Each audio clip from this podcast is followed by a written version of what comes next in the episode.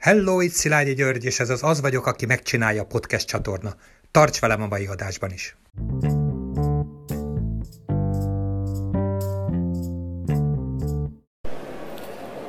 Talán nem lesz zavaró ez a nagy háttérzaj, és ennek az az oka, hogy most éppen a Kaposvári virágfürdőben vagyok, annak is a termálfürdő részében. Egy jó órát ücsörögtem a medencében, ma kivételesen egyedül a feleségem úgy döntött, mivel tegnap is voltunk, hogy ő ma nem jön el, inkább helyette valami házi munkát csinál. Azt hiszem, hogy éppen virslis lencse salátát csinál, ami az egyik nagy kedvencem, ugye holnap szilveszter, és hát ilyenkor a mi vidékünkön legalábbis szokás a lencse főzés. Ha jól tudom, valami olyasmi okból kifolyólag, hogy a lencse az valami ilyen szerencsehozó, vagy valami ilyesmi étel, aki azt fogyasztja szilveszterkor, illetve új évkor, azt, azt valami szerencse fogja érni. Szóval a lényeg az, hogy a feleségem már tesz azért, hogy nekünk jó évünk legyen. Én meg azon gondolkoztam itt a medencében egyedül, nézve a sok-sok embert, köztük azt a, azokat a korosztályú embereket, mint amilyen én vagyok, hogy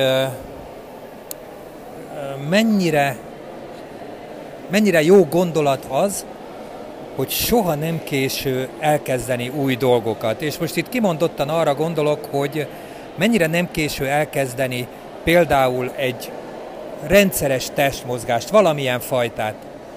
Én megpróbálok tenni azért, hogy a, ezeket az 50-es éveimet, meg hát a többit is nyilván lehetőleg a lehető legjobb életminőségben éljem.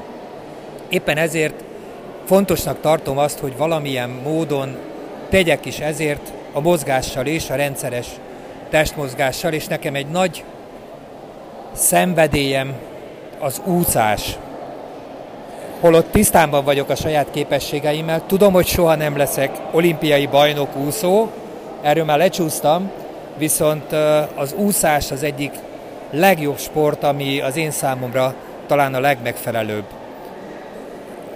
Nekem valamikor, hát most már 5 évvel ezelőtt, 2013 végén volt egy nagyon komoly autóbalesetem, ahol a, hát a bal lábam az apró darabokra törött, sok-sok darabra, Sikerült össze barkácsolni a doktor úrnak, aki műtött, és örök hála ezért Markosányi főorvos úrnak, de azért a nyomai és a hatása ennek a balesetnek azért nem múlt el teljesen, és ez többek között abban is megnyilván, hogy az én térdem az, hát, hát az közel sem olyan, mint amilyen fénykorában volt, akkor sem, amikor még a baleset előtt, azóta meg aztán főleg, hát nem az igazi és most nagyon finoman fogalmaztam. Talán jobb lenne, azt mondanám, hogy szar, nemes egyszerűséggel. Szóval nem igazán tudok futni, ugyan ráveszem most magam, és rávettem magam arra, hogy elkezdjek másfajta mozgást is, és az egyik a futás, vagy inkább talán a kocogás lesz, sokkal inkább majd a, a séta, de az úszás az, amit minden körülmények között tudok csinálni. Éppen ezért én hetente kétszer hajnalban, és ez azt jelenti, mivel amúgy is elég korán szoktam ébredni, olyan fél öt, óra körül, hogy hetente kétszer biztosan föl is kelek, amúgy minden nap, de el is indulok otthonról, és elmegyek az uszodába, és ott egy jó fél órát, háromnegyed órát úszom.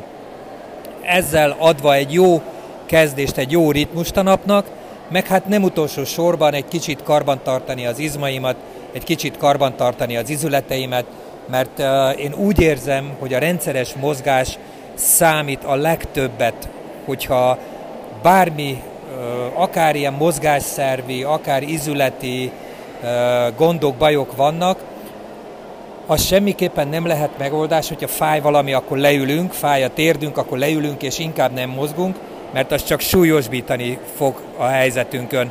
Ezt látom én is a saját családomban látok erre példát.